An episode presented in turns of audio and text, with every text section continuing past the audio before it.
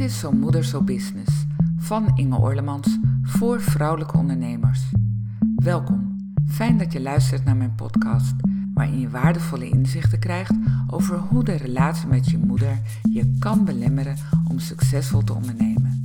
Vol met tips, inspiratie, verhalen uit de praktijk en een vleugje no-nonsense spiritualiteit. Hier ontdek je hoe je oude gedachtepatronen kunt doorzien en volmaakt vrij gaat ondernemen, zodat je het succes krijgt waar je zo naar verlangt. Ik zat uh, nog op de lagere school. Ik denk dat ik een jaar of, nou, elf of zo was. Ik zat in groep vijf, denk ik. Oh nee, het heette de vijfde klas toen natuurlijk nog. En uh, er was een feest. Er was een feest op school. Uh, een, een, hele populaire jongen, die was jarig en die mocht iedereen uitnodigen. Groot feest, cola, chips. Het zou echt helemaal geweldig worden. En natuurlijk ook gewoon ontzettend leuk dat iedereen mocht komen. Dus uh, nou, iedereen werd uitgenodigd, werd ook een hoop, er was een hoop commotie over, iedereen had het erover. Maar ik was niet uitgenodigd.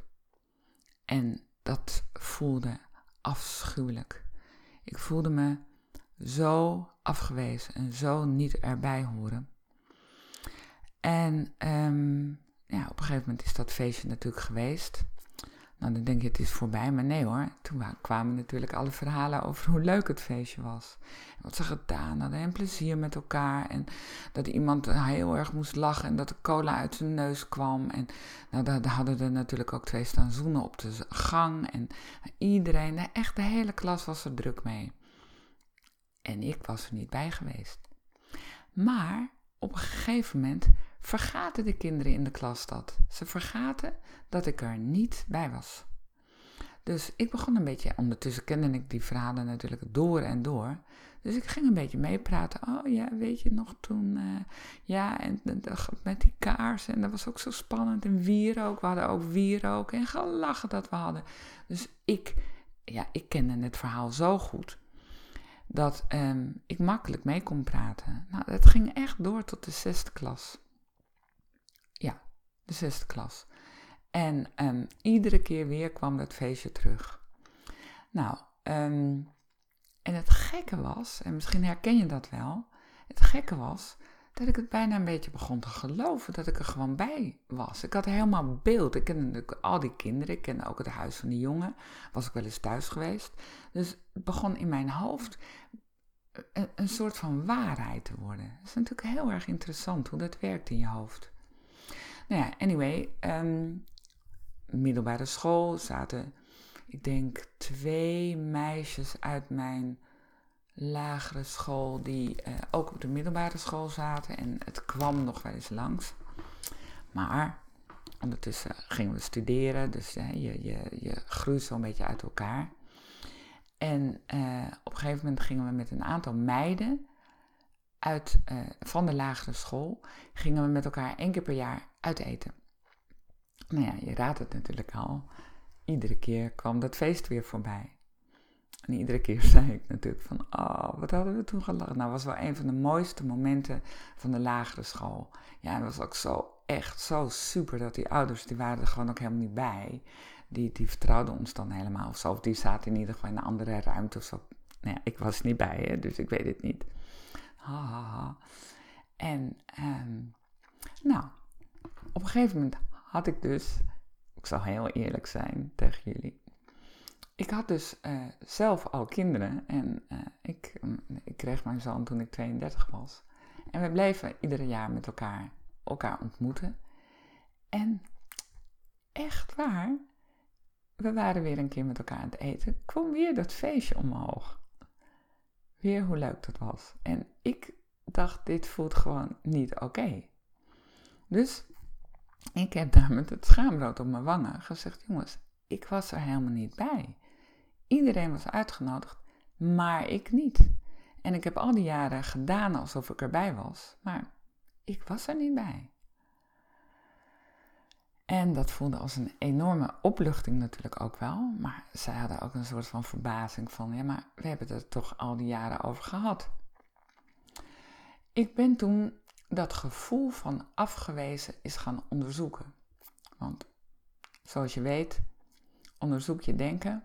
is altijd de ingang van uh, mijn werk, van uh, de manier waarop ik uh, vrouwen coach.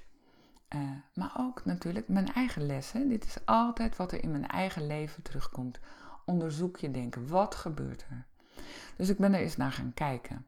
En ik dacht dat gevoel van afgewezen worden, dat is een, een, een eentje die steeds terugkomt. En ik ging ze onderzoeken en ik dacht, ja, mijn vader liep weg toen ik acht was. Dat is natuurlijk een mega afgewezen worden. Want ik dacht toen, jeetje, wat doe ik verkeerd? Waarom loopt mijn vader weg? En als je acht bent, kan je niet veel meer dan het refereren aan jezelf. Dan denken, hé, hey, dat ligt aan mij. Je hebt nog niet het idee van, nou, misschien zit er in dat huwelijk wel iets niet goed. Of misschien uh, is die man, uh, weet ik veel, is er wat in zijn hoofd gevaren. Je denkt, het ligt aan mij. Dus ik dacht, ik ben niet een goed genoeg dochter. Ik ben het niet waard om voor thuis te blijven. Vervolgens ging mijn moeder drinken. Is ook een soort van mega afgewezen worden. Van, ze was er niet meer voor mij. En in die tijd dat dat feestje speelde, toen was ik, uh, dat zei ik al, hè, toen was ik, uh, nou ik denk 11, 12, nee 11. Toen, toen was dat allemaal aan de hand. En ik was een heel verdrietig, onveilig, zwijgzaam meisje. Dus ik denk dat ze het ook helemaal niet hebben opgevallen. Dat het hen niet is opgevallen dat ik niet uitgenodigd was. Dus dat was voor mij een soort van mega echt, ik hoor er niet bij. Nou, dat is in mijn leven dat gevoel van afgewezen worden. Ik mag niet meedoen. Dat is nog op heel veel momenten teruggekomen. Dat was als het ware de bril waardoor ik naar de wereld keek. Het speelde in mijn middelbare school, het speelde met gymnastiek waar ik niet goed in was, het speelde in de antropologie omdat ik gewoon een hele eh, dikke en piekerige jongvolwassene was. Het speelde met vriendjes. Het speelde daarna in mijn scheiding, het afgewezen worden, het er niet mogen zijn. En wat ik ontdekte, is dat dat een enorme impact ook heeft op mijn business. Dat als ik een salesgesprek had en iemand wilde niet met mij in zee, dat ik dat als een enorme afwijzing zag. En dat zelfs al was de match niet goed, maar iemand had ja gezegd, dat ik dan tijdelijk even dacht van hoi. En we praten nu even los van financiën en een salesgesprek werd een soort examen. En dat heeft me ontzettend in de weg gezeten. Dat maakte dat ik niet me vrij voelde om in een salesgesprek, ik noem het ook gewoon nu een kennismakingsgesprek, om te kijken, hé, hey, wie ben jij?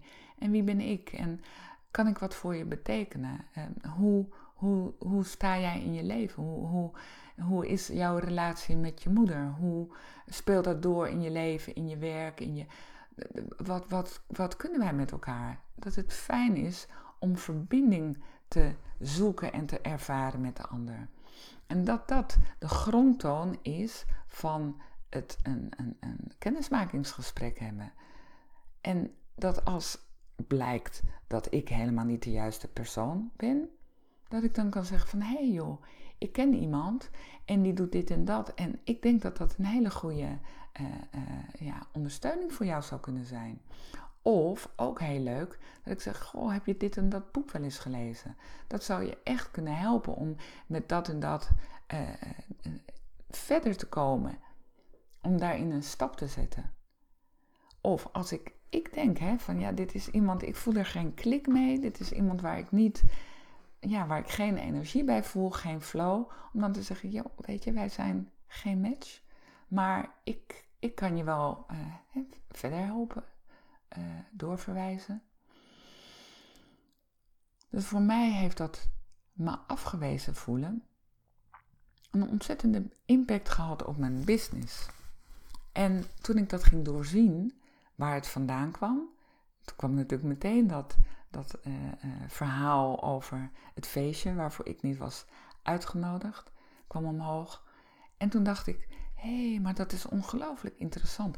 Want waar komt dat afgewezen worden vandaan? Wat is de oorsprong, zal ik maar zeggen, de, de, de, de wezenlijke betekenis van het afgewezen zijn.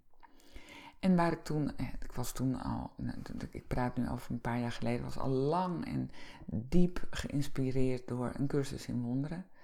Waarin een hele mooie, soort van grotere betekenis daaraan wordt gegeven.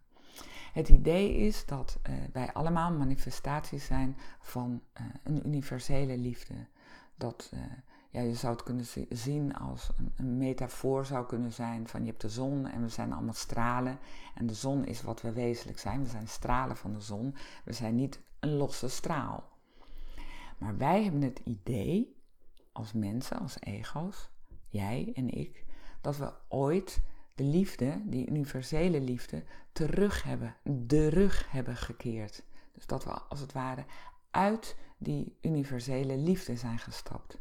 Dat we ja, als ego verder zijn gegaan. Nog een metafoor is een, een prachtige zee met golven. Nou, die zee is wat wij zijn. Wij zijn onlosmakelijk in liefde met elkaar verbonden.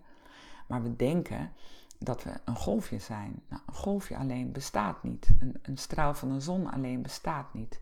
Dus het idee dat wij uit de liefde zijn gestapt, dat kan niet. Wij zijn verbonden met elkaar. En dat maakt dat het zo ongelooflijk helend is om uit de vorm, uit het ego, uit het verhaal, uit het drama wat we hier in het leven meemaken, om daarnaar te kijken en te zeggen, terug te stappen naar die universele liefde die we werkelijk zijn.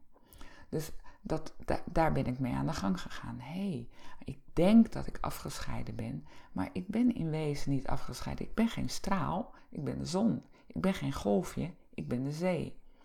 Dus vanuit die, dat, dat je herinneren, zal ik maar zeggen, wie ik wezenlijk ben, volmaakte, vrije, complete liefde, net als jij dat bent, ga je op een andere manier naar ja, dit soort ervaringen van afgewezen worden kijken. Dus het is als het ware zo dat al die dingen die je in je, in je wereld, in je, in je leven meemaakt, waarin je je afgewezen voelt, dat dat een soort van ja, rode vlag is van hé, hey, ik denk weer dat ik een ego ben. Ik denk weer dat ik afgescheiden ben. Ik denk dat ik afgewezen word. Want wat is daadwerkelijk de, het, het gevoel van afgewezen worden? Wat ligt daaronder? Gevoel afgewezen. Hoe voelde ik mij toen ik als enige niet uitgenodigd was op het feestje? Alleen. Ik voelde me alleen. En dat is misschien wel onze grootste angst om alleen te zijn.